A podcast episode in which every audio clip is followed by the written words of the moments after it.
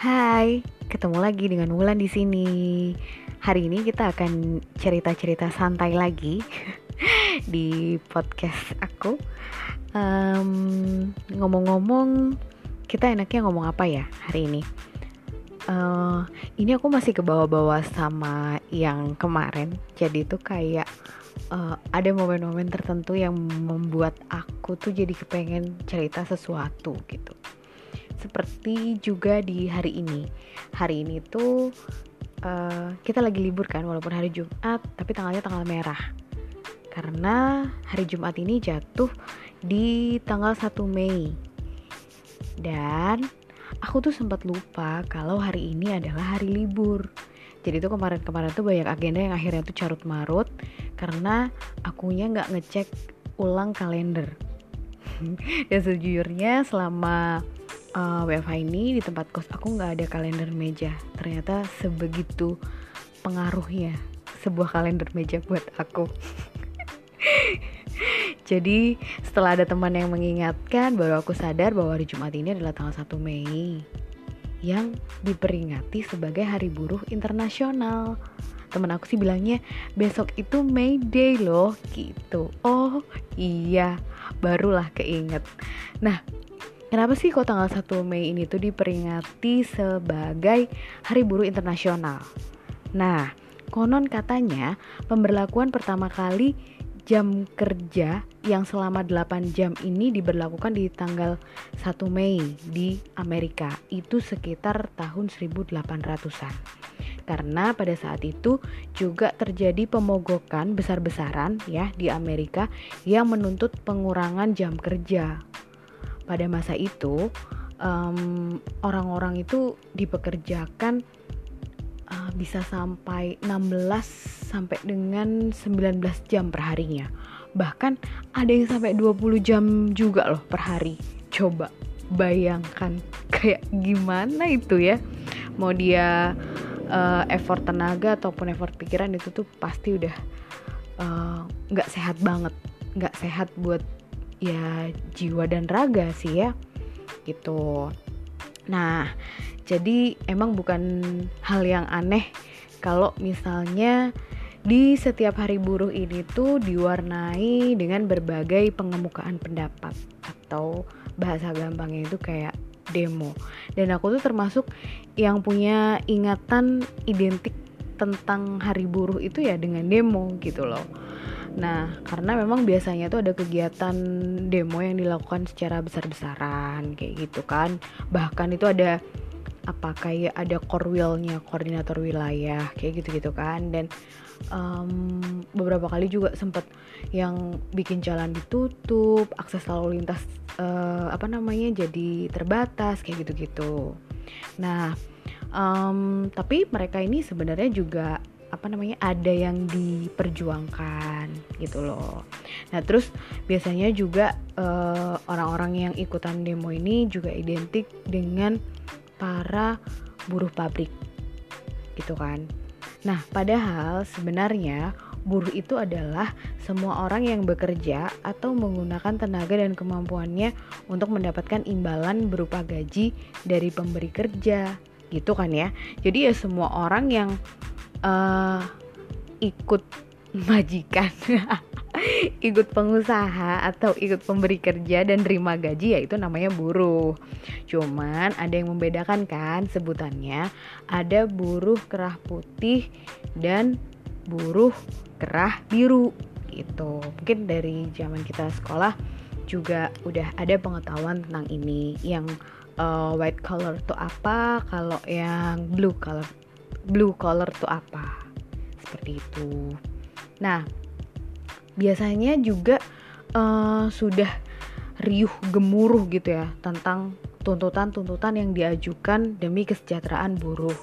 Jadi setiap tahunnya itu biasanya itu kan ada apa sih kayak aliansi buruh gitu ya. Jadi kayak uh, serikat pekerja ya. Jadi yang udah ada di wilayah tertentu itu semuanya uh, pasti kayak terintegrasi. Maka mereka mengajukan beberapa tuntutan yang um, biasanya itu ya untuk perbaikan kesejahteraan buruh sendiri gitu kan. Walaupun kita selama ini udah dilindungi dengan Undang-Undang Ketenaga Kerjaan nomor 13 tahun 2003 tapi setiap tahun tuh tetap ada eh, hal-hal uh, yang perlu untuk diperbaiki.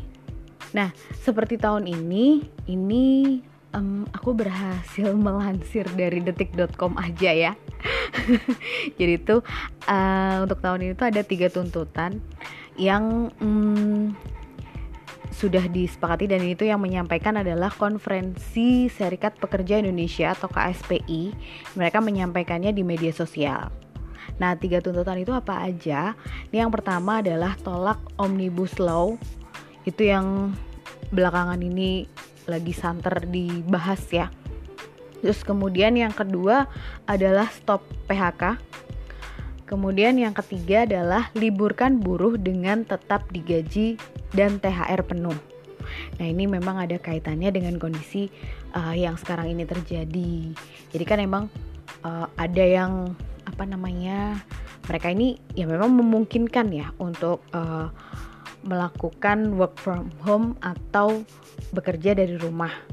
Itu ada yang memungkinkan. Tapi ada sebagian uh, yang tidak memungkinkan untuk melakukan itu. Jadi ya otomatis kalau misalnya mereka tidak masuk kantor ya mereka tidak mengerjakan apa-apa gitu loh. Tidak ada produktivitas yang dihasilkan gitu nah bahkan memang ada beberapa perusahaan juga yang sudah mulai memotong gaji atau uh, ada menghilangkan tujangan apa kayak gitu. Terus habis itu ada juga yang kemarin sempat ada temen yang uh, ngebahas it, uh, itu tuh kayak no work no pay. Jadi kalau nggak kerja ya nggak dibayar seperti itu karena memang kondisinya itu sangat mempengaruhi ya. Jadi uh, perusahaan juga kondisi keuangannya ini sulit sehingga harus uh, melakukan hal-hal yang mungkin tidak terpikirkan sebelumnya. Dan itu juga membuat uh, beberapa orang itu jadi uh, nggak mendapatkan sesuatu seperti biasanya. Jadi ya itu tadi ya kayak gaji terus habis itu ini apalagi deket sama THR kayak gitu kan. Jadi ya itulah yang uh, menambah chaosnya uh, permasalahan di hampir di seluruh dunia. Nah, terus tuntutan yang diberikan ini kan sebenarnya tetap melingkupi buruh kerah putih ataupun kerah biru. Apalagi saat pandemi ini, uh, sebagian besarnya juga merasakan dampaknya seperti yang tadi aku bilang bahwa uh, ada yang kena dampak ringan, ada juga yang kena uh, dampaknya tuh berat. Bahkan sangat berat. Kalau sampai di PHK itu kan udah sangat berat kan. Apalagi kalau misalnya uh, dua-duanya suami istri jadinya di PHK atau para tulang punggung ya walaupun yang belum berkeluarga tapi dia sudah menjadi tulang punggung. Terus kemudian kena PHK itu juga sangat berat. Kayak gitu. Nah tapi kita harus mengambil tetap mengambil beberapa hal positif ya. Bagaimanapun keadaan kita semua ya mudah-mudahan uh, semua ini segera pulih dan semuanya tetap diberikan kesehatan dan bisa tetap semangat. Jadi banyak juga di luar sana yang akhirnya itu kayak berubah yang tadinya bekerja apa karena di PHK jadi dia harus melakukan hal lain yang bisa menghasilkan uang untuk melanjutkan hidupnya. Kayak gitu. Kalian juga ya tetap semangat bekerja apa pun harus disyukuri. Gitu. Apalagi yang gajinya nggak dipotong atau nantinya tetap dapat THR itu harus banget disyukuri. Dan tabunglah siapkan untuk dana darurat. Itu penting banget. Kayak gitu. Nah um, karena banyak sekali perubahan dalam proses bekerja ya mulai dari work from home sampai dengan pembatasan waktu ke kantor. Jadi um, kalau yang memang tidak memungkinkan untuk bekerja dari rumah itu ada juga yang datang ke kantor tapi waktunya dibatasi. Misalnya jam kerjanya diperpendek atau misalnya masuknya selang-seling. Jadi ada shift kayak gitu. Itu tergantung dengan industri tempat kerja kita semua gitu. Dan itu sudah diatur sedemikian rupa dan para pengusaha wajib untuk mengikuti hal itu gitu kan? Nah memang dengan adanya banyak perubahan itu uh, berat sekali untuk menyesuaikan diri di awal. Walau akhirnya semua itu tetap bisa dilewati dan tetap menjadikan kita produktif sebagaimana mestinya gitu kan? Jadi bagaimanapun itu tetap banyak hal positif um, ketika kita mengikuti aturan di rumah aja.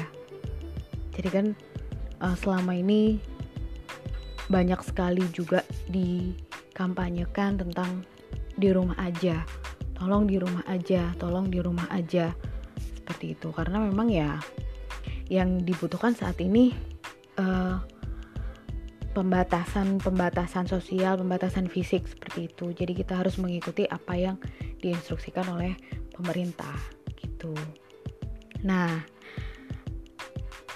karena aku juga kepengen mencari hal positif dari semua yang terjadi ini, ya aku kepengen berbagi tentang hal-hal positif yang didapat oleh uh, circle aku.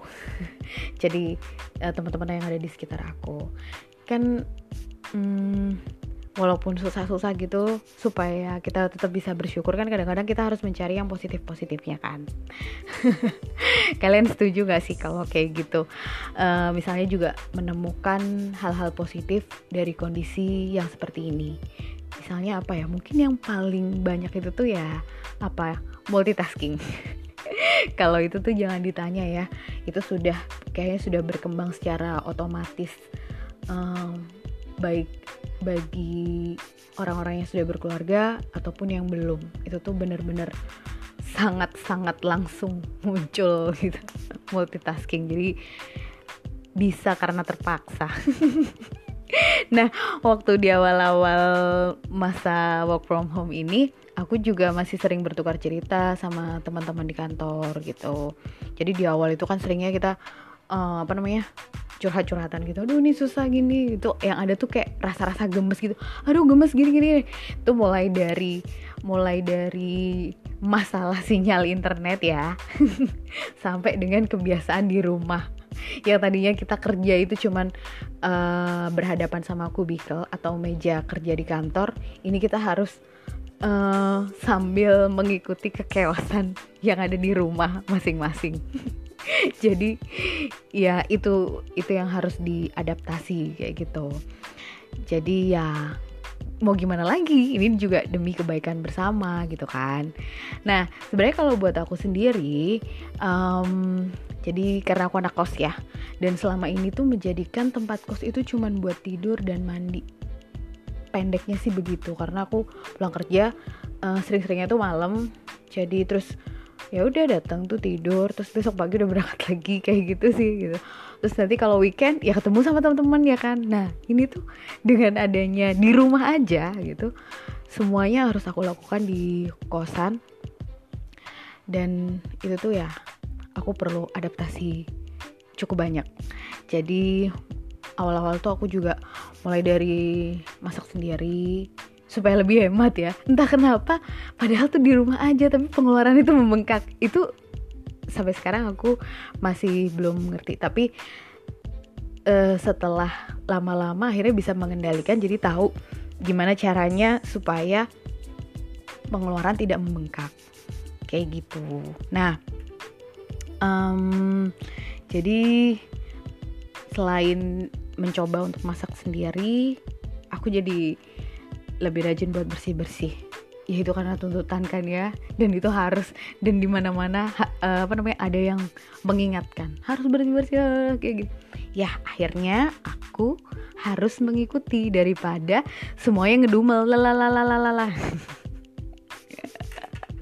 tapi itu emang wajib sih ya. Jadi kita selain bersih bersih diri juga di lingkungan kita juga tetap harus dibersihkan. Nah kenapa tadi aku ngomongnya soal mencoba masak? Itu jangan nanya deh masaknya apa karena sudah pasti aku akan memilih masakan yang nggak perlu effort lebih. Gitu aja aku harus putar kepala dulu loh. Karena memang dapur itu bukan ruang yang rutin aku kunjungi gitu. Nah selain itu juga ada lagi keterampilan yang kemudian uh, sekarang jadi andalan buat aku apa itu? Belanja online saudara-saudara. Ya yeah, that's my new normal. Jadi yang sebelumnya aku tuh menjadikan supermarket itu adalah tempat wajib yang aku jadikan alasan untuk dikunjungi lama-lama.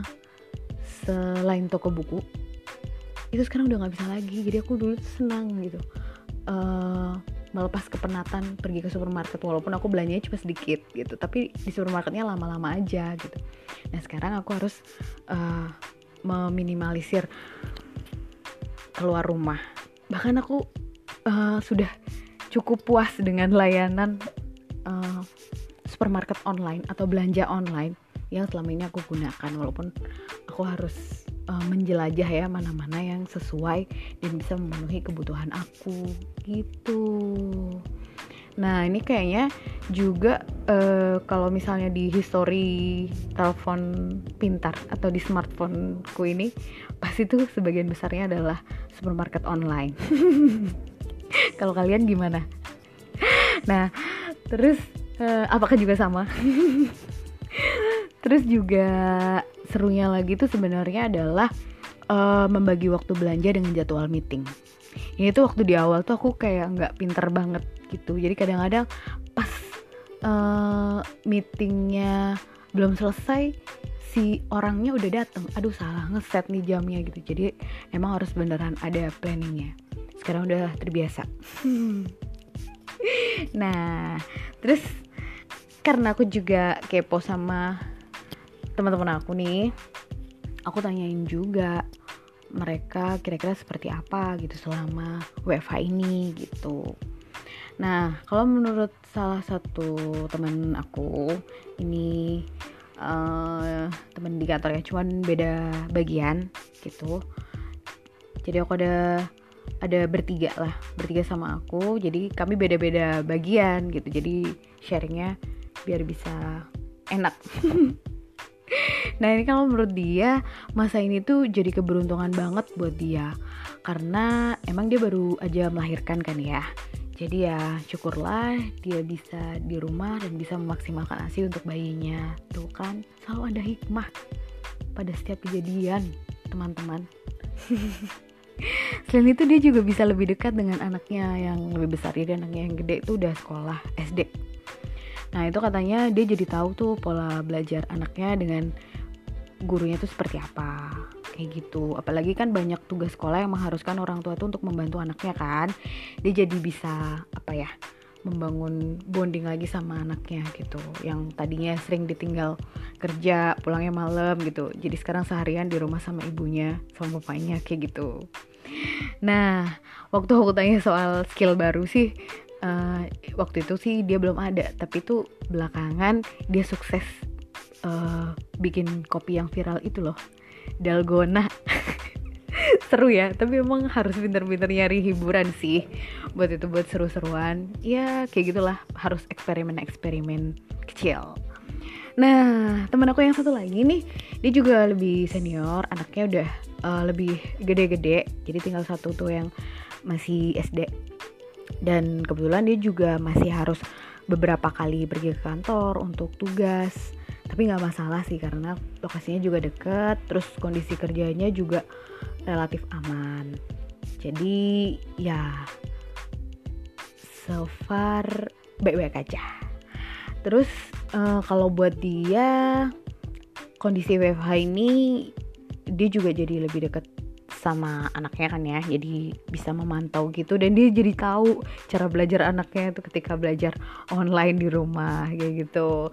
Nah ini tuh berarti tantangannya ya uh, harus bagi waktu juga kan.